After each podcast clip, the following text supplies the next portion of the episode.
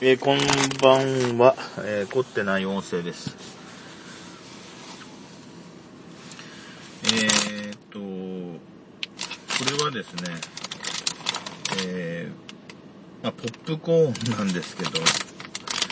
の袋を開けるときにですね、この、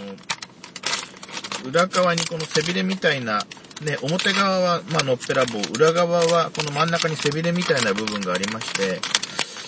えー表側の上端の近くとこの背びれを持ってこうぐーっと引っ張って綺麗にバーッと口を開けたいんですけど、開き、開き、開きにくいと。で、経験的にね、これは前にも言いましたけども、このポップコーンっていうのをこう縦に、うん、上下、字が書いてあるのを、ね、上の方が上、下の方が下としますと、上が開けにくい時、大抵ですね、こうひっくり返しまして、下側で開けると、まずこっちの方が必ず開き開くんですよ。さっき引っ張って開かなかったのが、この下側をこうやりますと、あれ？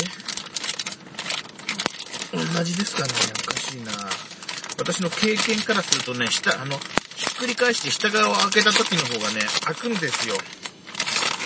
ダメだ。こ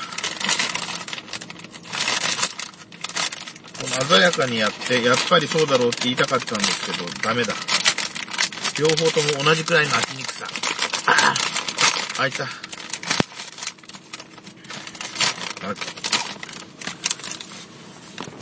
でもですね、今、今は、あの、ちゃんとね、あの、ほら見ろっていう感じで言えませんでしたけども、あの、大抵の場合は、あの、まあ、図柄と言いますかね、大抵のこの手のものは、あの、絵柄っていうか図柄